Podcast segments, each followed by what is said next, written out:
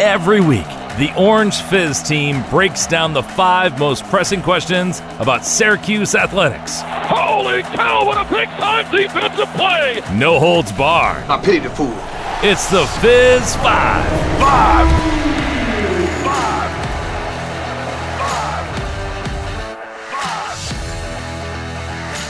Well, it's the week between Christmas and New Year's, which means pretty much the entire world shuts down. But Fizz 5 is still going strong. I'm Francesco Simone, joined by Liam Griffin this week. And Liam, yet not a whole lot going on, right? Men's basketball's on a hiatus, but plenty of news coming out of Syracuse athletics. Yeah, particularly on the football side of things. We're not, we're not even going to talk about Dwight Freeney being a Hall of Fame finalist. So, still a lot to talk about if that's not one of the main focal points here on Fizz 5. Well, let's start with football. And there's three guys coming back to this SU team in 2024. And that's topic number one. Number one. Oronde Gadsden, Marlowe Wax, and Justin Barron, all three of them who could have very easily left, either try to go to the NFL or try to transfer somewhere else, are all going to be back for Syracuse football for the 2024 season. And Liam, here's my question to you. Out of those three players, which one are you most excited about? Oh, it's got to be Oronde Gadsden. It, it has to be. And we saw in the days after Kyle McCord transferred into Syracuse, him and her OG were kind of hyping each other up a little bit, getting amped about what could be in 2024. And now, now it's official. And you bring a guy like Gadsden back who you didn't have all of for pretty much all of this past year, with the exception of a lapper against Colgate and a singular play against Western Michigan. You bring a guy like him back. Oh man, it takes your offense to a whole nother level because you had LeQuint Allen emerge as a legitimate two-way player. I believe he led the team in receiving yards this year, Francesco. And you had Dan Villari emerge as a Taysom Hill-esque can do it all type player. I don't really want to see him throwing the football at all in 2024 unless some crazy injury bug hits. But how can you not be excited about it, Francesco? No, I mean that's exactly the point, right? How can you not be ecstatic about Oronde Gadsden? Because if you think about, you know, leading into this 2023 season, what was the entire talk about the offense? It was all right, they're gonna go as far as Oronde Gadsden can take him. Everybody pretty much knew that this receiving core was Oronde Gadsden and then just a bunch of guys, right? Whether it's Damian Alford, whether it's Umari Hatcher, whether it's Donovan Brown. None of those guys are gonna scare any type of defense, right? So having Oronde Gadsden was the key to the entire operation. It was the key to making sure Garrett Shrader could be a successful quarterback. And like you mentioned, Liam, you have him for a game against Colgate that you win by 60. You have him for a play against Western Michigan. And then after that, he does not see the field again. And you still, you go six and six without him, right? Well, I guess five and six without him if you take out the Colgate game, but still. The fact that the offense was still semi functional without him, I think, is surprising. I yeah. thought if they lost Gadsden, they would have bottomed out this year. They didn't, but I think with him, Liam, it's a completely different team. And I also want to bring it whole scale for a minute here because even though Fran Brown is the new head coach, mm-hmm. part of me still wants to see the aspect of the family unity culture Dino Babers cultivated when he was head coach. I want to see that carry over. Now, I'm not going to miss bad clock management and recruiting ineptitude. But so you want you want the Ohana to stick around? I do want the Ohana to stick around. That element I want to stick around, and I feel like three players embody no three players embody that better than Gadsden, Wax, and Barron, especially if you want to focus in on Wax and Barron, Francesco. Yeah, well, on the defensive side, right? You talk about you know really good college players. That's what Marlowe Wax and Justin Barron are. And then also quintessential leaders. There are guys who, you know, will say something when it's necessary, whether it's on the sideline or in the locker room. There are two guys who, you know, in post press conference, more often than not, they're at the dais answer questions about how the defense played, good or bad, right? So they are, you know, quintessential leader types, and both of them coming back for a fifth year, I think is going to make a big difference. Uh, you, it's hard to not be excited, Francesco. I know I said it earlier, but especially when you look at this weak schedule that is currently forming. I know SU is currently searching for a fourth non-conference foe, but no Clemson, no Florida State. Your three mm-hmm. non-conference games right now are against Ohio, UConn, and Holy Cross. Both, by the way, Bob Chesney coming to the dome after being a potential head coaching candidate. No P left. I'm silly, but the schedule isn't terribly difficult. I think your toughest games are probably Miami at home and Virginia Tech at home. Even still, those don't have the same fright factor that they would have 10 years ago. Yeah, you gotta you gotta go to NC State, right? You still you gotta play Georgia Tech, a couple of teams who are solid. But no, you're right. I mean, it's a it's interesting, right? Because you think this is a thing that happens in pro sports where all right, you maybe you've got in the NFL, you got a veteran quarterback who's on his last legs, or in the NBA, you've got this great player who's a little bit older, this great group of players who are a little bit older, like the Golden State Warriors, right?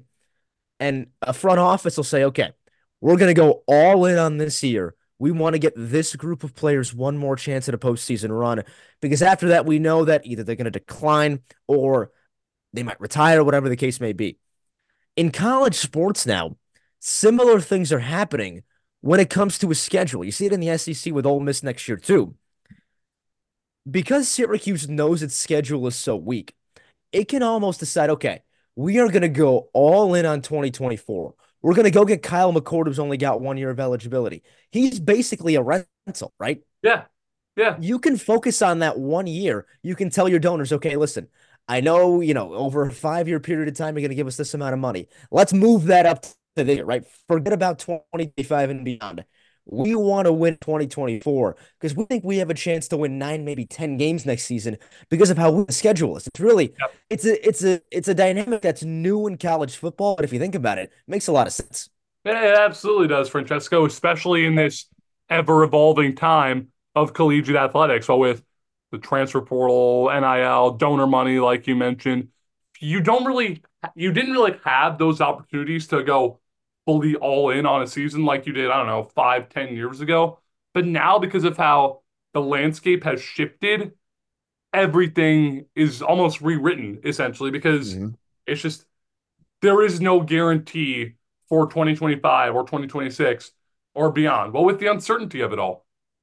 No, I mean, that's exactly the point, right? You could have a star freshman coming next year. You think he's awesome. And then in 2025, he's playing for Alabama, right? So it's it's such a year to year thing the way college sports are is you know everybody's got a four year contract but there's an opt out after every year yep. so you can just leave whenever you like whenever you yep. like to which means that as a program it's hard to think of a long term solution when there's so much turnover every single year and i think good for syracuse finally getting with the times yep. they're noticing that and they're realizing okay let's go get a kyle mccord let's go all in for 2024 while also still not forgetting about the recruiting, right? They brought in some a couple of four-star recruits, which is not something Syracuse usually does.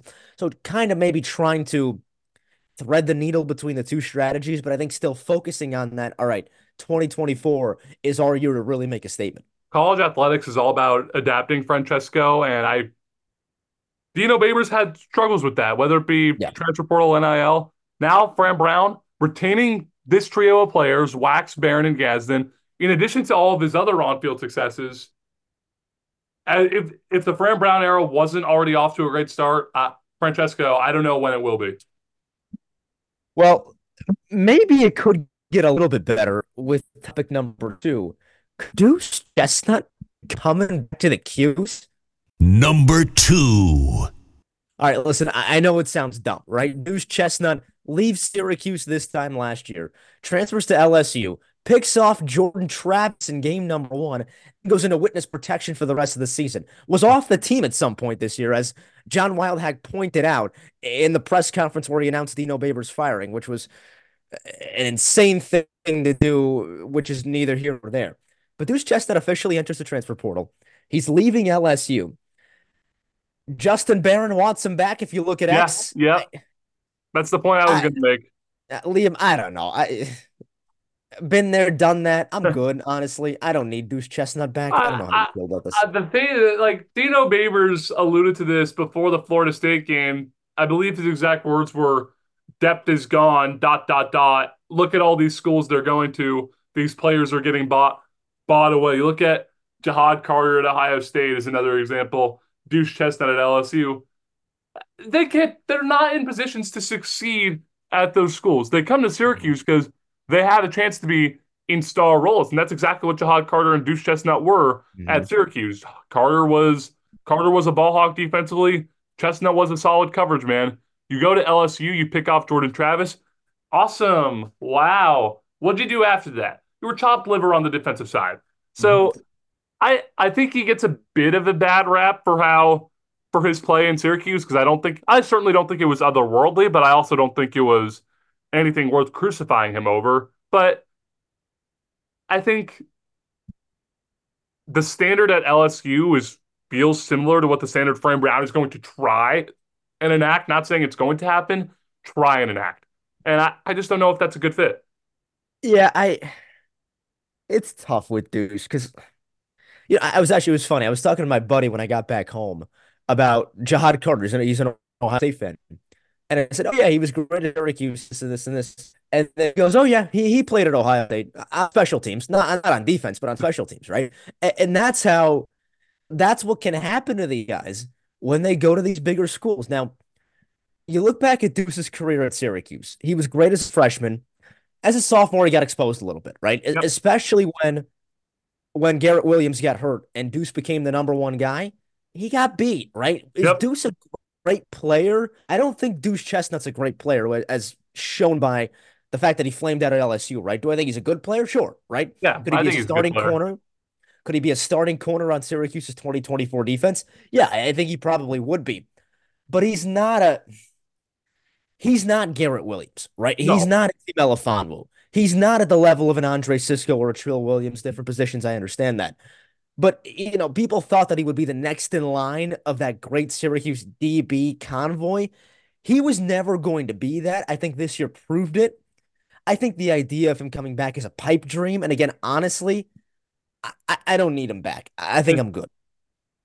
I I would think I'm good too, Francesco, because like those those guys you mentioned, Williams, Cisco, Melifonwu, people thought he was going to be in that category. And I'm not saying this was a common thought, but there were some whispers about, oh, Syracuse University, DBU.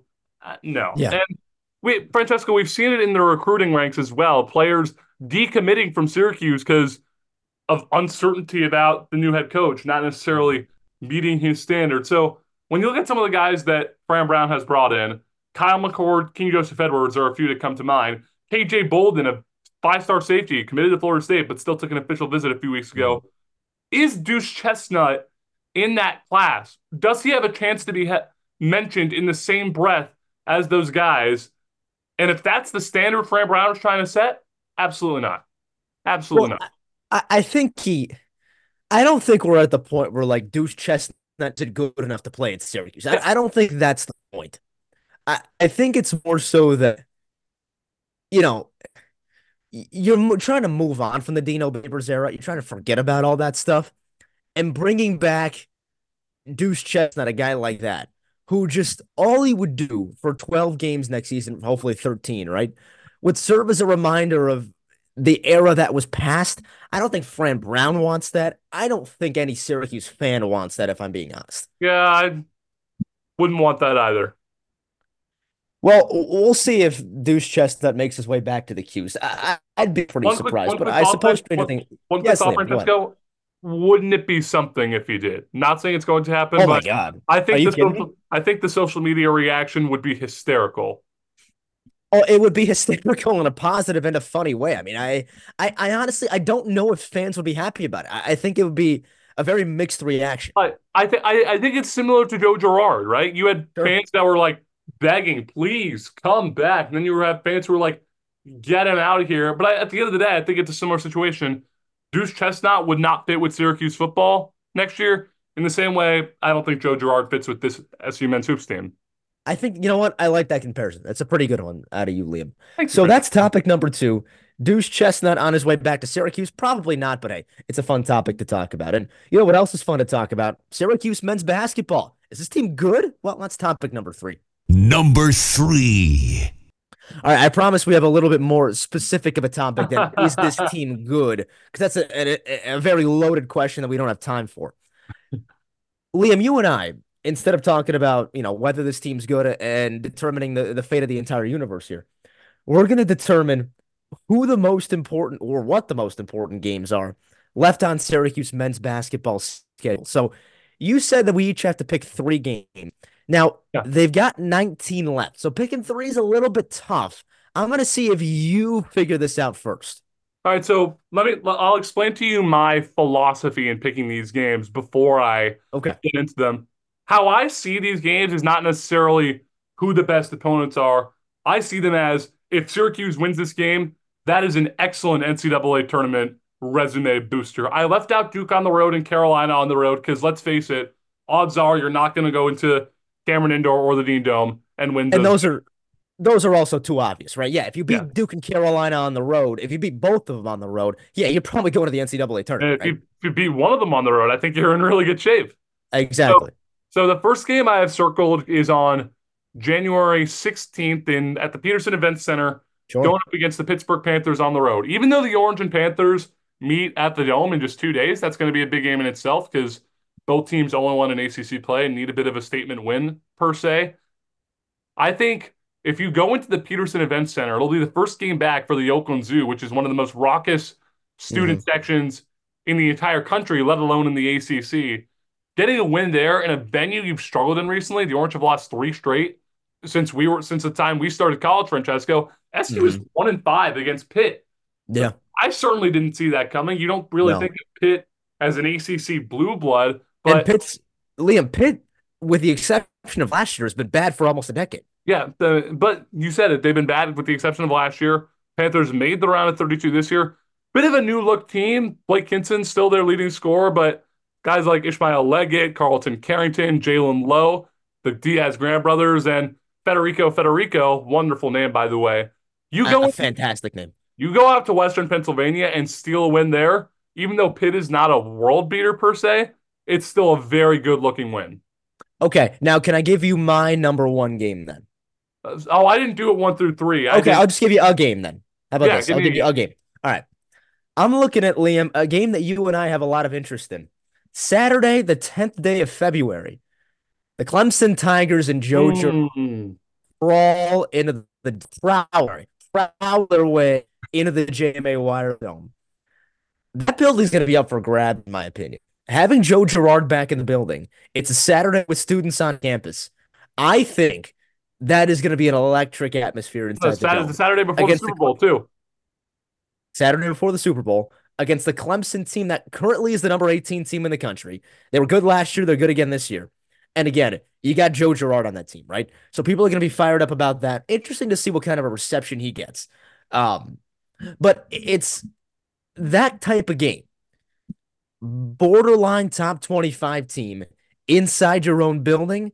If you're an NCAA tournament team, you win that game. Absolutely. Fair.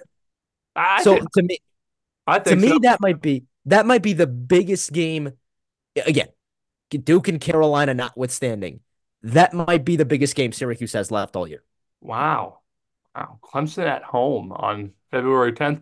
I'll my the next game I had written down, Francesco, is actually the game right after that. You got Carolina at home because sure chances are but we we said it a minute ago. You're probably not going to beat Carolina on the road, but Francesco, I know you remember the game against the Tar Heels at home last year all too well. i do i you do had a court, you had a courtside view of old friend Girard throwing the ball to Pete Nance. That was a team that came into the season as the number one team in the country. Mhm. Didn't pan out that way, but still, you had them on the ropes late, and you choke a game. And that I I don't think it's an exaggeration, Francesco, to say that that was Syracuse's worst loss of last season. And this year's Carolina team is actually good, top ten Mhm. team in the country, and it has built itself so well among how college basketball teams are built today through a combination of both the transfer portal and recruiting and keeping your own talent. RJ Davis is their leading scorer. He's homegrown. Armando Bacot, obviously homegrown. Cormac Ryan and Harrison Ingram, two forwards from the transfer portal. Elliot Cadeau, former five-star point guard, one-time Syracuse recruit as well. yeah. No If you get a win in 100% If you get a win in that game and Clemson, not suffice it to say, you're sitting pretty. yeah. No i mean 100% liam. Uh, that's a good carolina team like you said. And the, the thing that i really noticed about the carolina game at home last year my god liam those carolina fans are everywhere I mean, they travel. It, it didn't feel like a Carolina home game, but it was 30% Carolina fans in that building. I mean, walking through, you're just walking around the dome, walking through the visitors' tunnel last year. You had Carolina fans, you know, some kids, some 40 year old men just hanging off the side looking for high fives from Armando Bacot, right? It is a rowdy fan base, and they're going to travel. So that's going to be probably the best atmosphere in the dome all season long. I Was would that Carolina so. game? Tuesday night. Tuesday night before Valentine's Yeah. Day. I would imagine so. Yeah, no, 100%. Yeah, February 13th. You're right. So that's a good one, Liam. I am going to go with, oh, what am I going to go with here? Okay, here we go. How about the University of Miami Hurricanes coming to the Mm. Dome on January the 20th? Now, Miami's not what it was last year, made a deep run in the NCAA tournament, obviously. Not what it was at the beginning of the year when it was you know, a preseason top 15, top 10 team, but still a good Miami squad, right? They've still got some talent, guys like Norchad Omier, guys like Wooga Poplar, who's got maybe the best name in all of college basketball. That's a great name. A Miami team that Syracuse should have beaten on the road last year. Miami team that Syracuse has lost to in heartbreaking fashion a few times over the last couple of years. One that, you know, you're you're trying to kind of get over the hump against them, right? Against a team that was projected to finish above you in the ACC. If you beat them at home, you don't play them on the road. You know, maybe a chance to to try to jump somebody in the ACC table. I think Miami's a pretty big one as well. Syracuse has lost three straight games to Miami, Francesco. All three of those losses, SU has held a double digit lead at some point Yeah. in time in the second half. Mm-hmm. In the first two games, 15, 20 too. Yeah. what?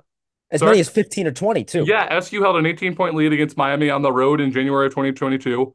On at home in the season finale of March of 2022. Then they were up by what 11, 12 in Coral Gables last year. That Miami team went to the Yeah. final four, and you had them on the ropes in their own building. Yeah. And you couldn't get it done. You get it done this year. Boy, does it look good. All right.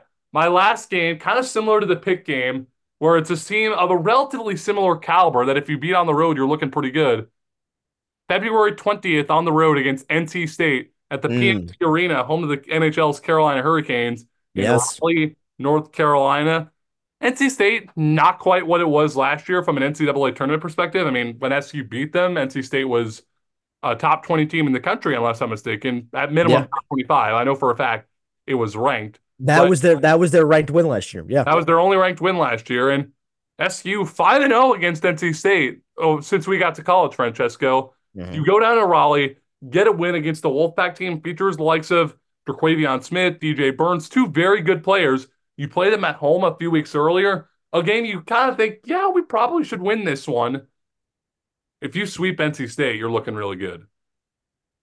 Yeah, yeah, I like that. I like that, Liam. Now, I'm going to go with a little bit of a cop out, but I, I do think this is a very, very important game. And if you, you compile a top five list of most important games, I think this is either two or three, if I'm being honest. Yeah. Um, I already said Clemson at home. I'm going Clemson on the road. Okay. Uh, March 5th in South that's the regular- Carolina. That's the regular season finale. And that's exactly why, Liam. It's the regular season finale. This Syracuse team might end up on the bubble. I don't think that's a certainty at this point. I think it's a possibility that they end up being a bubble NCAA tournament team. I would agree with that. And if that's what you are at the beginning of March, what better way than to bolster that resume right before ACC play than beating a potentially top tournament- 25 You mean ACC tournament play? Yeah, sorry. ACC tournament play. Then what better way to bolster that NCAA resume than beating a potentially top 20 Clemson team inside their own building? That's a game that could replace an ACC tournament win. It's a game that if you win it, you go to the ACC tournament in Washington, D.C. this year, which is relatively cool, I suppose. Um, I think you so. go into that ACC tournament saying, I don't need to win two games. I can win one game, and I'm probably okay for the NCAA tournament. That's how big that Clemson game at the very end of the year could be. So that's on my list as well. Not bad. So I think the overall perspective here is a lot of big games coming up in ACC play, and which which shouldn't exactly come as a surprise, Mhm. considering it's what you build up for all season. But one, if the ball bounces one different way in any of these particular games, could make the difference between a tournament team and a team that doesn't even make the NIT for the third straight year. So we've got Pittsburgh at, on the road, January 16th, Miami at home, January 20th. Then we've got Clemson at home, February 10th, UNC on the 13th. Carolina at home on the 13th, at NC State on February 20th, and then Clemson on March 5th on the road. Now you know what games you have to watch, Fizz Nation. Now you know what games you got to watch, what games you got to go to, what games you got to tune into. Orange Fizz for our coverage. And we'll have them obviously for all 19 ACC games ACC tournament games, NCAA tournament games, maybe the NIT. We'll see what happens down the road for the Syracuse men's basketball team. All right. So we just talked about the most important games left for Syracuse basketball. Now let's talk about the Orange's next game. You asked Tom Brady, what's the most important game, Liam? The next one. There you go. And that next one for Syracuse basketball is the Pittsburgh Panthers at home on Saturday. That's topic number four. Number four. Oh, it's a rematch of the old Big East. Uh, Pittsburgh in the Dome. Yeah, this happens every year. All right, we get it. Um, Syracuse and Pitt in the Dome on December 30th, the second game of ACC play. Uh, Liam, I was at the first one uh, down in Charlottesville, Virginia, about a month. Did not go well for Syracuse. 84 62 loss at the hands of the Cavaliers, Tony Bennett's squad. Boy, they were good on that, and Syracuse was certainly not. So the Orange looking to get to one and one in the ACC. Pitt also looking to get to one and one in the ACC. They lost to Clemson a couple of weeks ago. They did. So, you know, you and I are calling this game, right? So, so we Yes, we can't give, we can't give a prediction on it necessarily, but we know this Pitt team pretty well. Yeah. And to me, maybe not quite as good as it was last year, but a lot of really intriguing pieces, Liam. I mean, yeah, you mentioned it, not as good as quite as good as last year. And I think the loss of Nelly Cummings is a big one. Colgate transfer who lit up Syracuse in the dome two years ago now in that Yep. first of two losses to Colgate. Then did the exact same thing again a year later, came to the dome as a member of the Pitt Panthers, lit the Orange up for six threes in an 84-82 loss.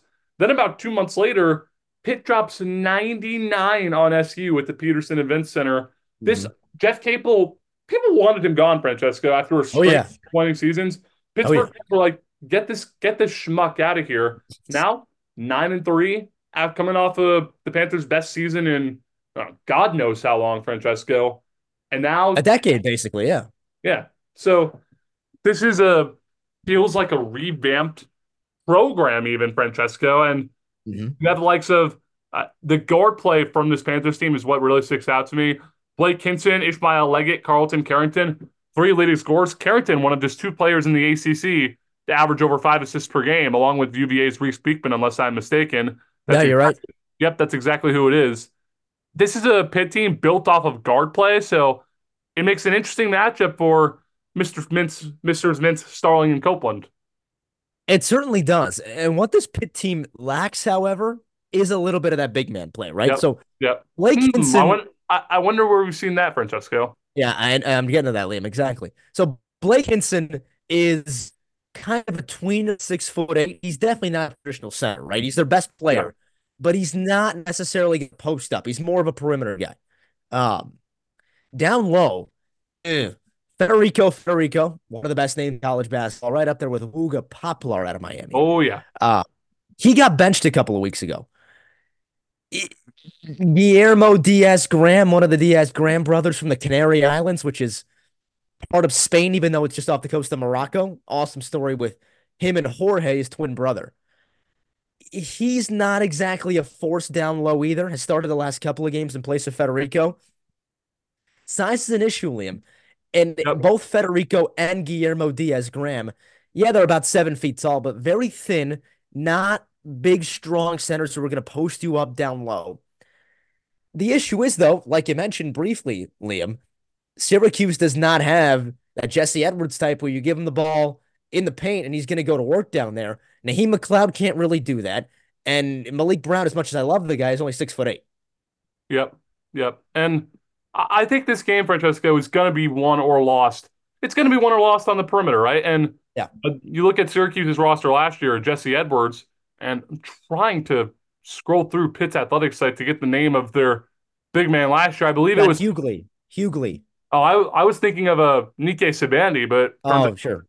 he was a guard. But an- another big loss for them. And Greg Elliott gone as well. Jamarius Burton Mhm. also also gone. This is a Pitt team that lost a lot, but is starting to adapt to college basketball, like we were Yeah. talking about with Fran Brown and SU football earlier. It's starting to adapt at the right time. This is a team built off transfers. Blake Hinson was once at Ole Miss. Mhm. Then he went to Iowa State. Now he's back. Nelly Cummings last year came from Colgate. Elliott came from Marquette. Burton came from Texas Tech. Sibande last year came from Miami of Ohio. And Yep. even even this year's Pitt team, Francesco, Lot lot of guys Leggett Let, from let- uh, from Island. Yeah, yeah. We we love the Ram we love the Rams here in the Ocean State. I know. I know you love the Rams. But Brent, I mean, this game is going to be won on the perimeter. Plain and simple. Yeah, hundred percent. Now, uh, Carlton Carrington, who's Pittsburgh's point guard, Yep, he's a really good. he is. He was a borderline top 100 recruit. He's a true freshman, the youngest player in the ACC. Doesn't turn 19 until May, I believe, maybe June. He is second in the ACC in assists, scoring about 15 points per game. But the thing that scouts love the most about NBA scouts, that is, he's a projected end of the first round, top of the second round type pick. He's six foot five. He's long. He's lanky. He's physical. He's a really, really good defender. Where else have we seen that type of body, right? Reece Beekman, who kind of shut down Judah Mintz. Yep. So that's to me, if I was a Syracuse fan, that would be my biggest concern is that matchup between Judah and Carrington. Even though Carrington's a true freshman, he's a really, really good player. Yeah, I think we haven't heard enough about Carlton Carrington among the No. Best. Comes from a basketball family. Second cousin of former San Antonio Spur, among others, Rudy Gay. Yeah. Chose Pitt- he had a very high profile recruiting list. I mean, chose Pitt over the likes of Rutgers, LSU, Stanford, among Mhm. others, Francesco. Played football and baseball in high school. Went to the same high school as LSU women's star Angel Reese and former Yeah. SU end Kingsley Jonathan. So this this guy is a stud, plain and simple. Yeah. If if Cummings was the guy that really tormented SU last year, it could just as easily be Carrington on Saturday. Yeah, no, hundred percent. And uh, you know, you look at a guy like Blake Hinson, who's averaging about twenty points per game. He's one of the best players in the ACC, right? So you know he's going to get his offensively. It's Yeah. about can you control everybody else? Can you control Carrington? Can you control Leggett, the the two backcourt mates? You know, can you make sure that Pitt continues to get nothing out of its centers? That's the key here for Syracuse to me. Is all right. Blake Hinson's going to score his 20, 25 point. Live with that. You got to make sure everybody else doesn't you know, have one of those big games. Yep. Otherwise, you're going to be in trouble.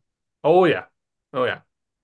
Should be a fun So one. the- It's it's going to be a fun game, Francesco. Oh, I think so too. I think this is going to be a really, really good game. I think a really entertaining game. And those are the Pittsburgh Panthers coming in 0 1 in the ACC. Syracuse also 0 1 in the ACC.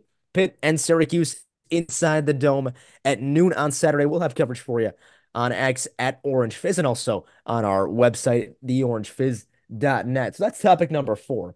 Let's move on to topic number five, which is certainly related, Liam. Um, two games coming up before a little bit of an extended break. Another one that is for Syracuse basketball. You got Pitt, and then you got Duke coming up on Tuesday.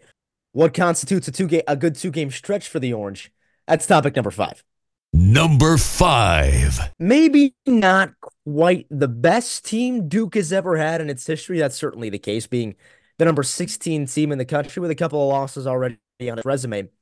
But Liam, it's still Duke, right? You're Yep. still going to Cameron Yep. Indoor. No Cameron Crazies because it's the beginning of January. So, you know, students not in town. But still, you're going to play the Duke the Duke Blue Devils in Durham. It's not going to be an easy game to win. no, not at all, Francesco. And this is still a talented Duke team. You know, bringing back Tyrese Proctor and Kyle Filipowski, two All ACC freshman players last year. Guys, many thought could go to the draft, not necessarily being picked super high, kind of in a similar position to Judah Mintz, the way I Mhm. see it. So it, it's a very, very, very tough Duke team. It always is, and Yeah. but it, the the coaching difference didn't make a difference last year. Uh, Jon Scheyer stomped all over Jim Boeheim the same way Coach K has for years. Yeah, I, Jon Scheyer's a good coach, right? Unfortunately for a lot of Ducators around the country, it looks like they're going to be around for a while. Coach K leaving is not really going to affect that because Jon Scheyer has pretty much taken over where Krzyzewski left off and run with it. Um, yeah, I mean, I, Liam, I don't know how much more there is to say besides the fact that, like, yeah, did they lose to Georgia Tech? Sure, right? Did they lose to a really good Arizona team at home? They did.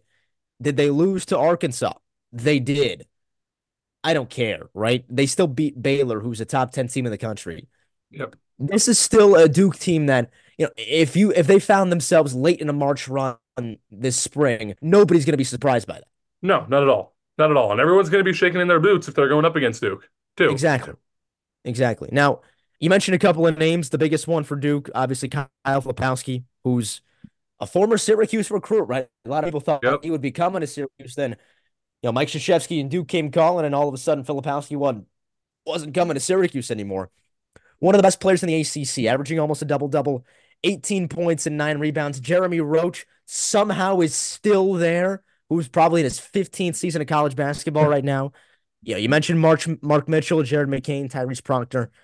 A lot of really good players on this Yeah, Duke team. Now, Francesco, this Duke team is different from others because it feels like for the first time in forever, they've retained almost everybody. They have. Yeah. No, Filipowski coming back was huge for them because, you know, he could have gone to the NBA draft, probably would have been a, a mid to late first round pick. Decides to go back. Now he's probably a lock for the lottery next season. Yep. Him being there changes the entire landscape of not only Duke basketball, but the entire ACC. Yep. Uh, I think he's the best player in the ACC, Francesco, with the exception Uh, he of certainly is. I think Baycott and Hall and with Clemson could give a bit of a run for their money, but I, I think it's um, I think it's Filipowski. I, I certainly agree with Now, that. now, Now, to, to answer the question, Francesco, what yeah, constitutes get back to the question. What's what's a two game stretch? Yeah. You beat Pitt, team of a similar caliber. You're Yeah. playing at home. No reason you can't beat them, even though the student, even though the students will not be there. If the Wake Forest football game taught me anything, it's that Central New Yorkers will show up even when the students aren't there.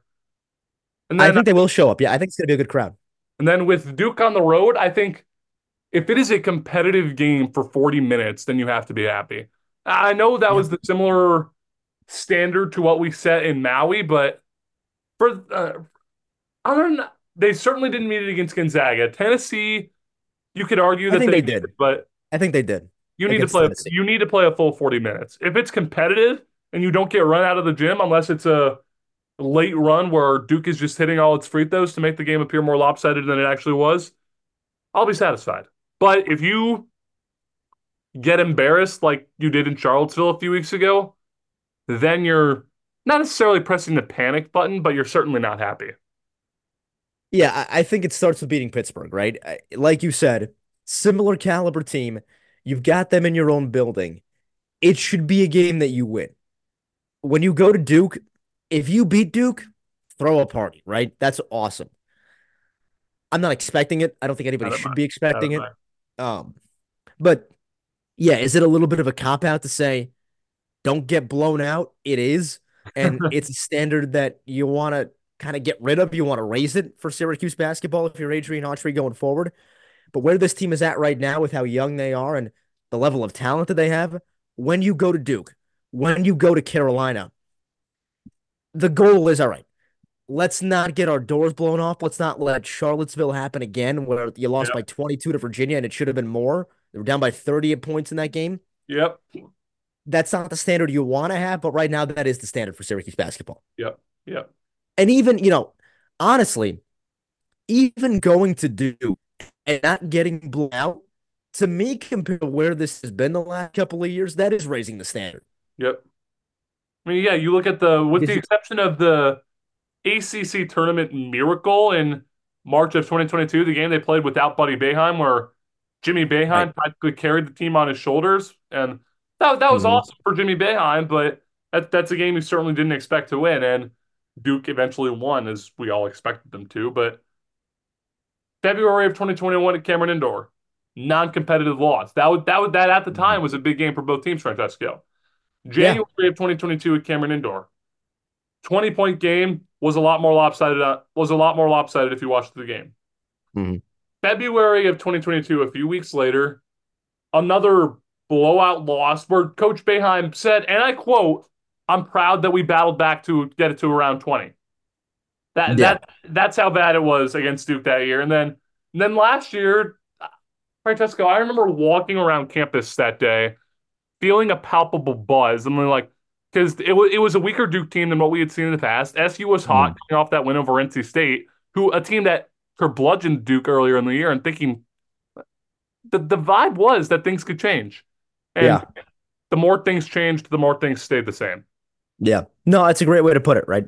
Um, if you beat Pittsburgh and you keep it close against Duke, I think you feel really good about, about Syracuse basketball as a fan. You feel like going into the ACC, you can get those, you know, 11, 12, 13 wins it's going to take to get yourself an NCAA tournament conversation.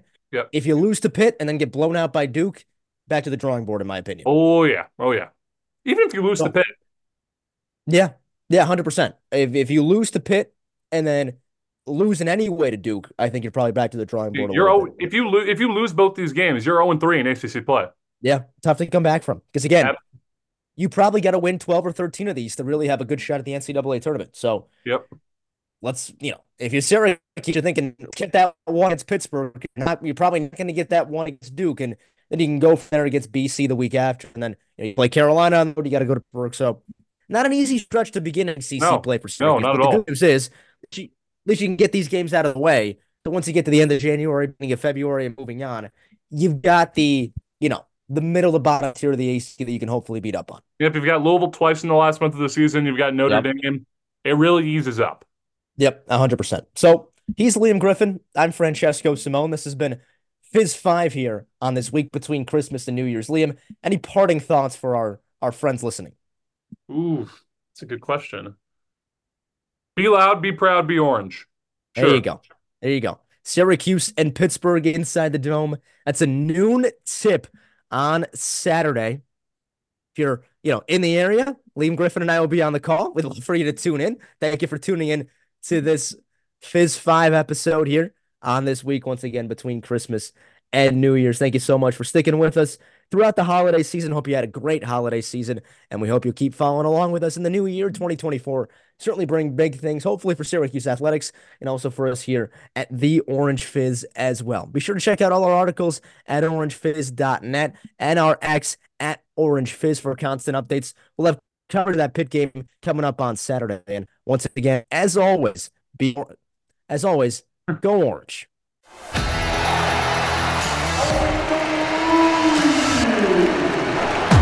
And that's your Fizz 5. Listen next week. Subscribe, rate, and review. This has been an Orange Fizz production.